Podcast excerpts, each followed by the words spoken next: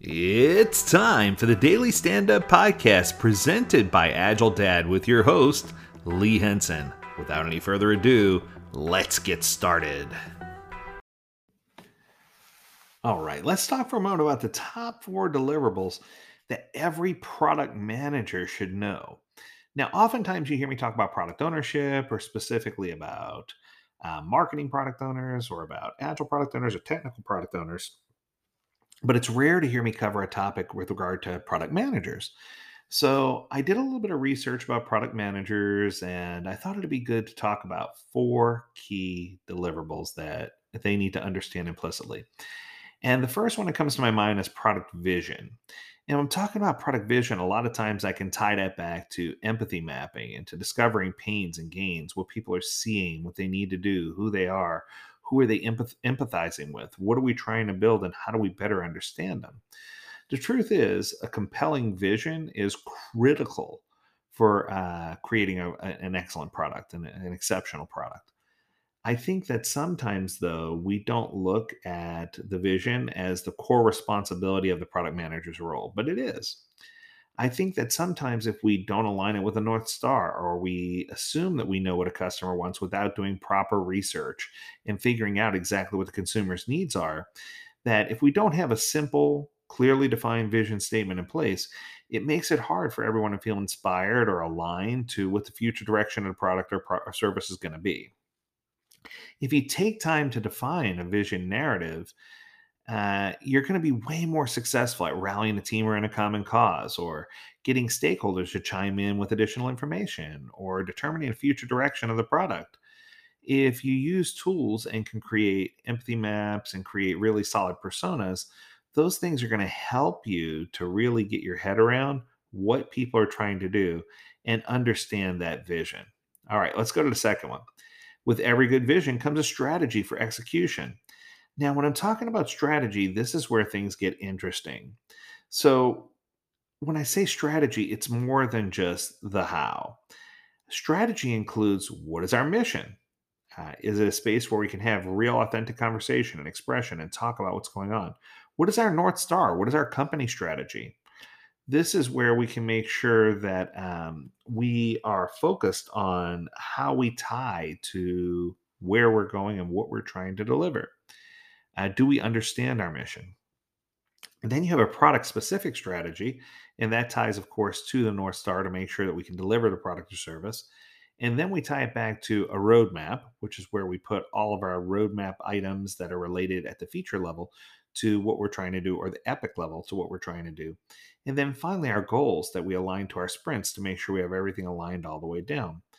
I think that in order to understand a strategy, we need to understand who our target audience is, what problem we're trying to solve, uh, what our value proposition is, how do we strategically differentiate ourselves. These are all things that you can find in a lean canvas, right? Okay, next up, we have product design. And I think sometimes when we talk about our product design, we need to understand how we imagine our product, how we create our product. Uh, we need to identify through ideation what problems we're trying to solve and how we're going to go about solving those problems. There's just there's a lot of legwork that goes into this, and I think that sometimes we don't necessarily take that into consideration. We rush to figure things out when we should be doing things more from a customer centricity or from a, a design thinking uh, mindset. And sometimes that includes uh, incorporating things that are like customer insights and discovery. What do we know about our customers? How do they behave? How do they use our product or service? How do we engage them? And what products or services do we use to engage them? How about road mapping? Uh, the product roadmap dictates what's going to get built and how we're going to lay it all out.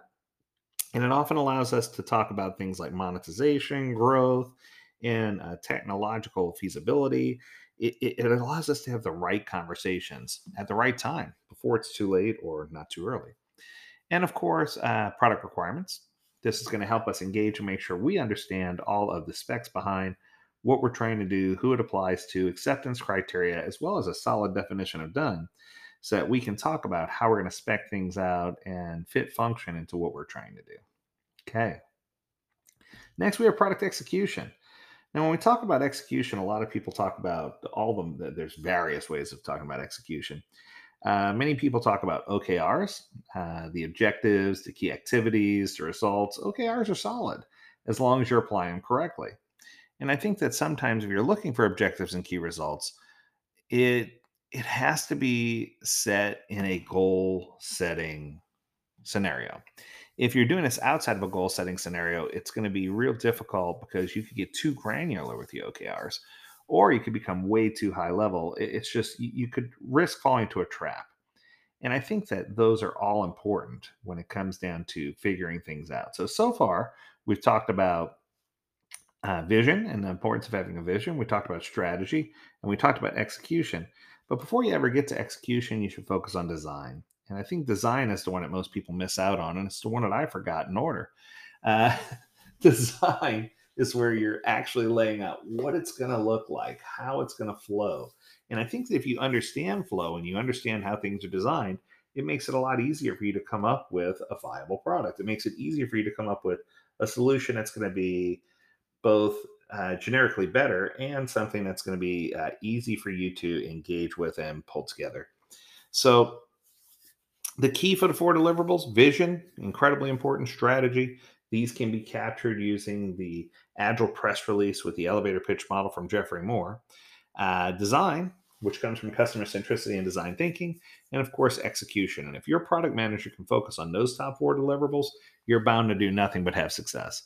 That's going to do it. Incredible article. If you have a topic you want us to discuss, feel free to reach out to us. Learn more at agiledad.com, where we'd love to hear from you.